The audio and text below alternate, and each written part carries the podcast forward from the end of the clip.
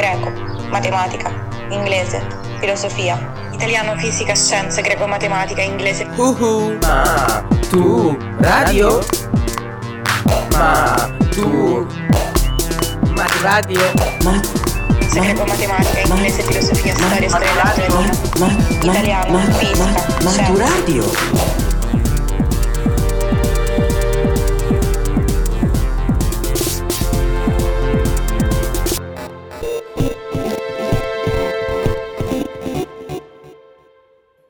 Podcast di latino per l'esame di maturità letto da Gioia Salvatori.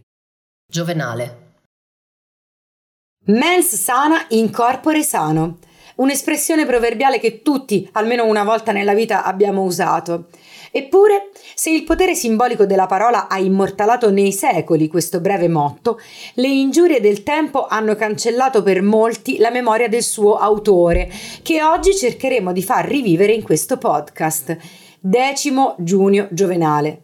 Per gli amici semplicemente giovenale.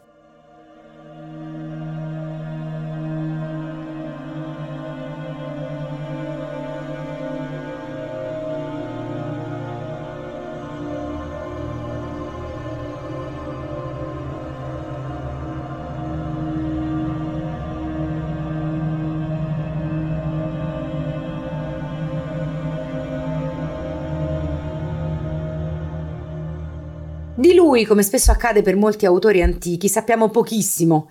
Nacque forse ad Aquino, nel Lazio meridionale, o forse nelle province occidentali, come sembrerebbe suggerire il suo nome. Quando non lo sappiamo con certezza. Però abbiamo un indizio. Nel primo componimento della sua raccolta di satire, scritto verosimilmente dopo l'anno 100 d.C., Giovenale dice di non essere più juvenis, giovane, e pertanto possiamo immaginare che sia nato intorno al 50 o 60 d.C. Altre informazioni su questo strano autore ci provengono dal celebre epigrammista e più anziano amico Marziale. Se non lo ricordate, c'è una puntata dedicata a lui, che ci descrive la disagiata condizione di cliente di Giovenale. Sembra che si desse molto da fare tra un patronus e l'altro per trovare di che vivere. Ricordiamoci che i clienti erano quelle persone che dipendevano dalle donazioni o dai lavoretti che gli venivano affidati dalle più facoltose gentes romane. Una gens, cioè una famiglia allargata o gruppi di famiglie o clan, come è stata definita, però, poteva avere anche centinaia, addirittura migliaia di clienti. Dunque essere un cliente non dava alcuna sicurezza economica o esistenziale. Da ciò forse possiamo dedurre che il povero Giovenale non se la passava così bene economicamente. Ancora Marziale, parlando di Giovenale, usa l'aggettivo facundus, uno cioè che sapeva sfoggiare una bella parlantina. Potrebbe trattarsi di un indizio del fatto che fosse un avvocato, però anche di questo, come del resto, non possiamo essere certi. Io dovrò sempre solo stare ad ascoltare? Non potrò mai vendicarmi, straziato tante e tante volte dalla Teseide di quel cordo dalla voce stridula? Impunemente allora quello mi recita le sue commedie togate, quell'altro le sue elegie. Come posso spiegare l'ira che mi brucia a secco il fegato? Se anche non fosse la mia natura, è l'indignazione che mi spinge a scrivere. Versi infuocati, carichi di rabbiosa ironia, versi dettati dal rancore e dall'intolleranza verso tutto e tutti. È la musa dell'indignazione a ispirare Giovenale, un uomo stufo di ascoltare le infinite litanie di quei poeti intrisi di polverosa e stucchevole mitologia, stufo della depravazione e dell'ipocrisia che lo circondano, stufo di appurare ogni giorno e in ogni luogo l'imperante corruzione dei comportamenti et quando uberior viziorum copia, cioè quando mai ci fu abbondanza più fertile di vizi, si chiede ancora in uno dei versi delle sue satire. E dove non arriva l'ingegno del poeta, lì, proprio lì, arrivano invece l'indignazio e l'ira, che bastano da sole a ispirare anche la penna del più incapace scrittore di versi. Facit indignazio versum. L'artefice, la creatrice del verso poetico, è l'indignazione perché la poesia di Giovenale è essenzialmente sfogo, denuncia a tutto tondo dell'uomo, dei suoi vizi e della società corrotta. Ma facciamo un passo indietro. Torniamo alle origini. Che cos'è la satira e perché Giovenale sceglie proprio questa forma letteraria come contenitore per i suoi versi infuocati? Per restare in tema di frasi e motti passati alla storia, nella sua Institutio Oratoria, Quintiliano, oratore e maestro di retorica vissuto nel primo secolo d.C., c'è una puntata anche su di lui, scrive a proposito del genere satirico.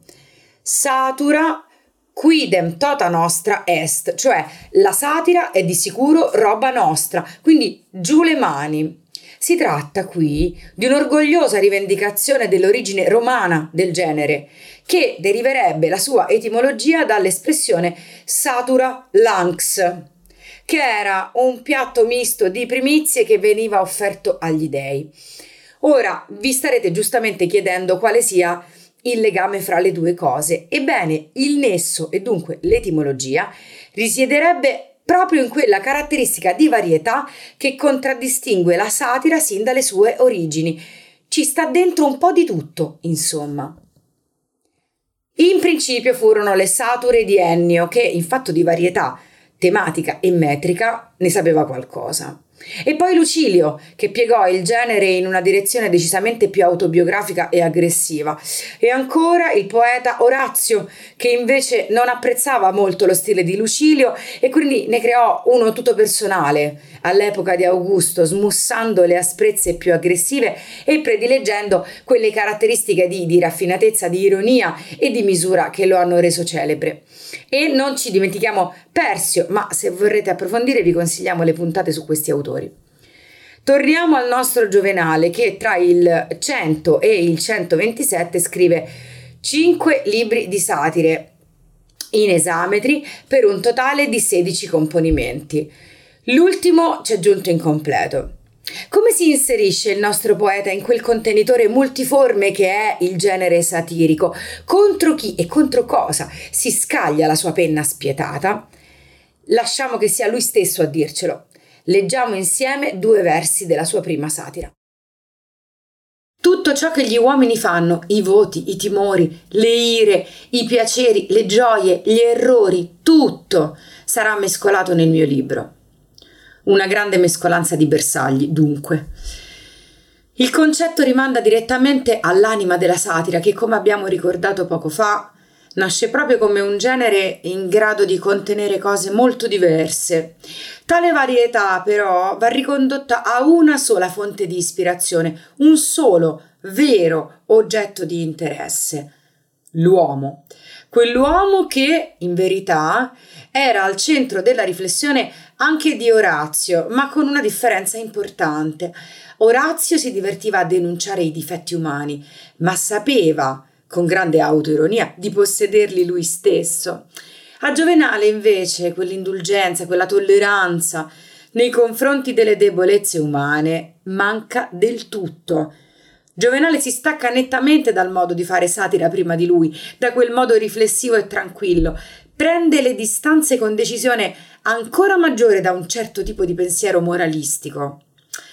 Avete presente quel modo di approcciarsi alla vita sereno e distaccato, quella ammirevole capacità di prendere le giuste distanze dal mondo e di coltivare invece i beni interiori? Per intenderci, quei principi cari alle scuole filosofiche stoica ed epicurea per cui il saggio basta a se stesso e ciò che accade fuori non lo tocca? Giovenale è intollerante, Giovenale non accetta come vanno le cose e vuole vomitarlo in faccia a tutti. Parla con la voce dell'emarginato, con la voce di chi è rimasto tagliato fuori da quei benefici che la società, una società corrotta, elargisce proprio ai corrotti, ai suoi simili attacca tutti, indistintamente. La sua parola tagliente non risparmia nessuno, i ricchi arroganti, i burini arricchiti, i liberti, gli uomini politici e una categoria in particolare, le donne. Una carrellata al volo di categorie di persone con cui Giovenale se la prende nelle sue satire, così giusto per avere un'idea. Satira prima, Giovenale contro le declamazioni pubbliche. Satira seconda, Giovenale contro gli omosessuali. Satira sesta, Giovenale contro le donne. Satira dodicesima, Giovenale contro i cacciatori di eredità. satira tredicesima, Giovenale contro gli imbroglioni e così via.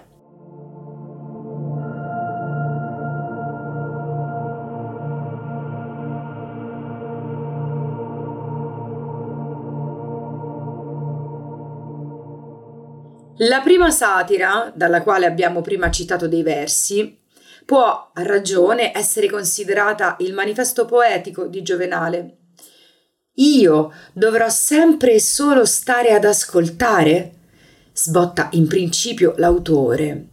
L'accusa, come dicevamo, è contro la poesia a tema mitologico, colpevole di essere troppo lunga, noiosa e lontana dalle realtà, quindi totalmente inutile e insensata quella realtà che invece verrà sviscerata dal poeta in tutti i suoi peggiori aspetti, anche quelli più grotteschi e degradati.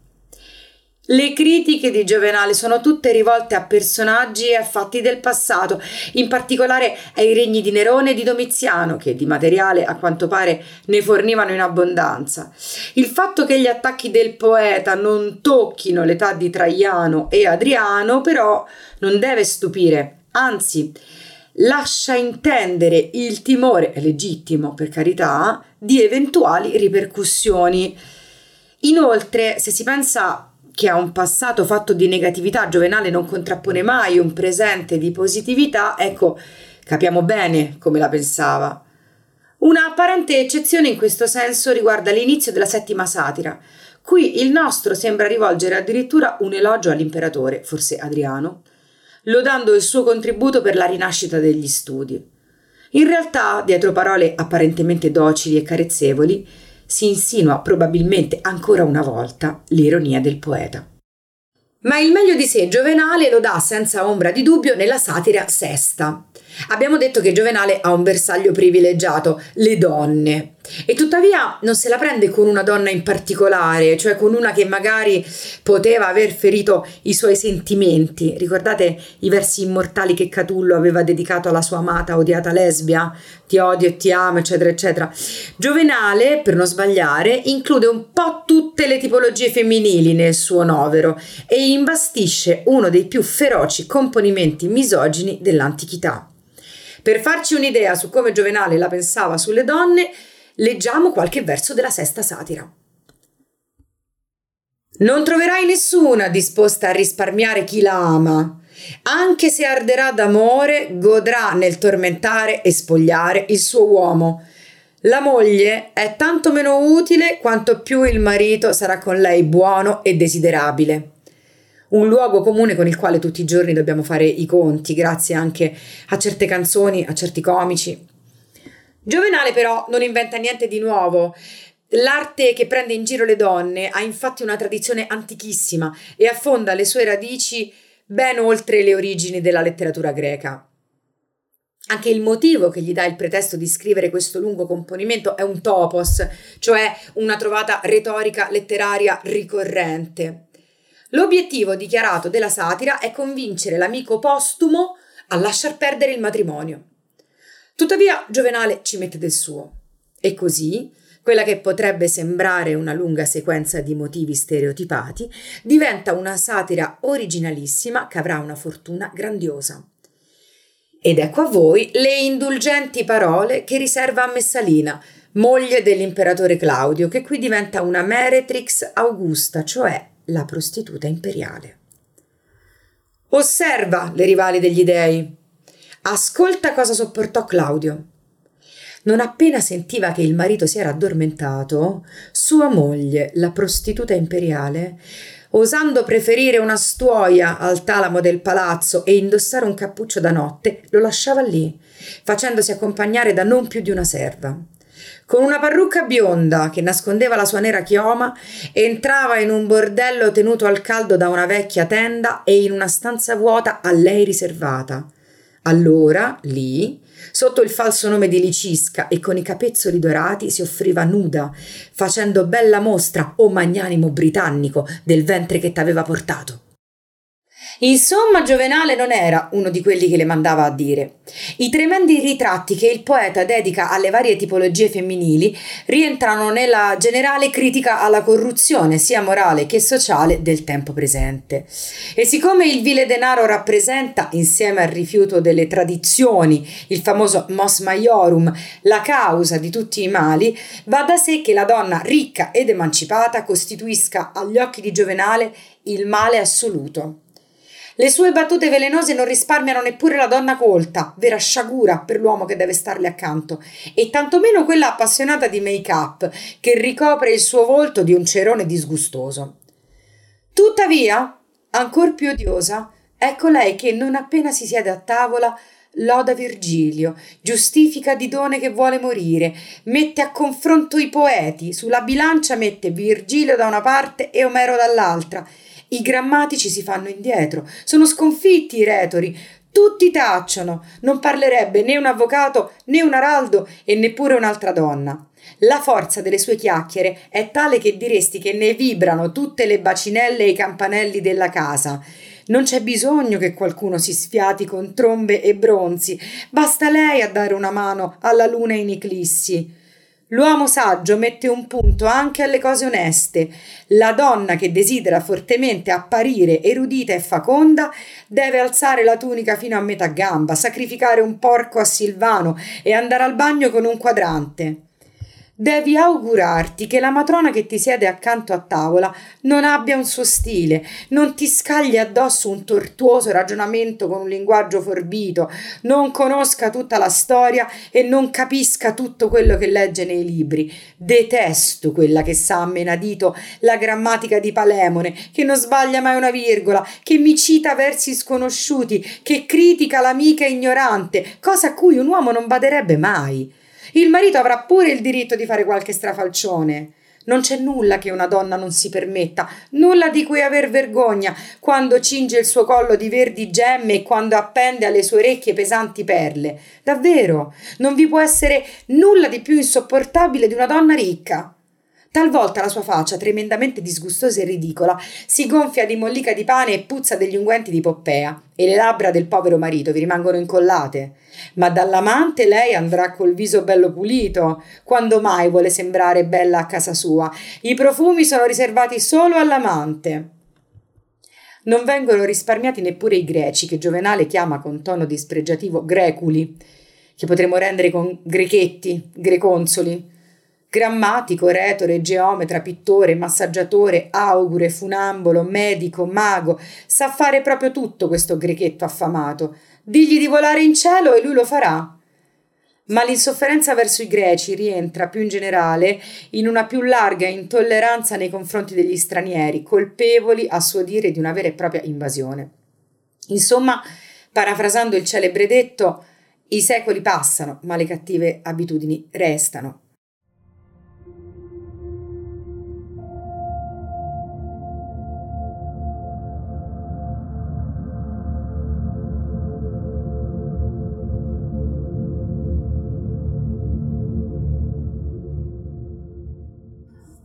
Tutto sarà mescolato nel mio libro. Così scriveva Giovenale nel presentare le sue satire e usava il termine farrago per indicare la straordinaria varietà dei suoi versi. Questa parola carica di significato si presta però a definire anche certe caratteristiche dello stile del poeta, che per essere più incisivo ricorre spesso alla tecnica della accumulazione, dell'elenco. Un esempio al volo? L'elenco delle attività dei grechetti o dei greconsoli che abbiamo letto poco fa. E se qualche volta Giovenale è stato criticato per questo suo gusto a volte un po' dispersivo e disordinato della lista, viene invece apprezzato da tutti per la sua straordinaria capacità di racchiudere determinate idee o immagini in espressioni brevissime, che però rimangono scolpite nella mente di chi le legge. Le famose sentenze, i motti latini.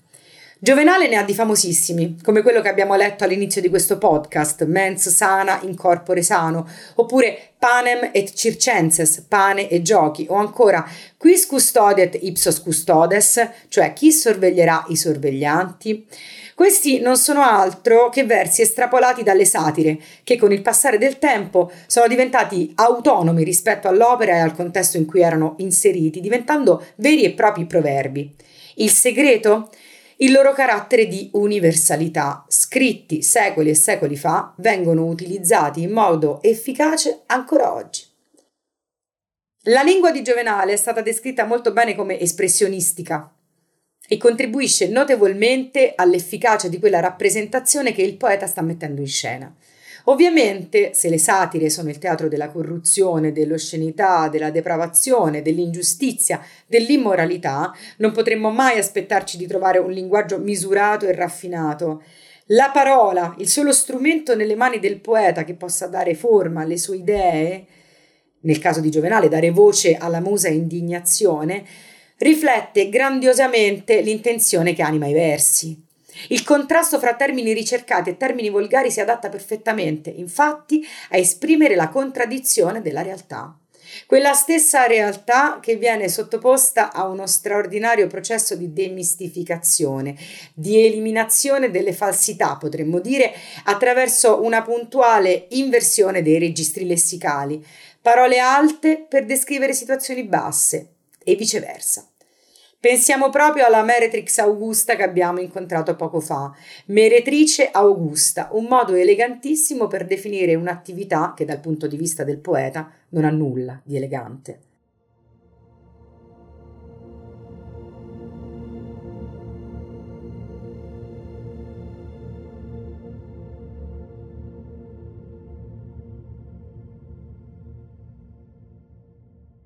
La forza dissacrante di Giovenale, quella sua capacità di mettere a nudo i vizi e le bassezze umane, non è rimasta confinata fra i poeti latini della sua epoca, ma ha ispirato anche i poeti satirici italiani del XVII secolo.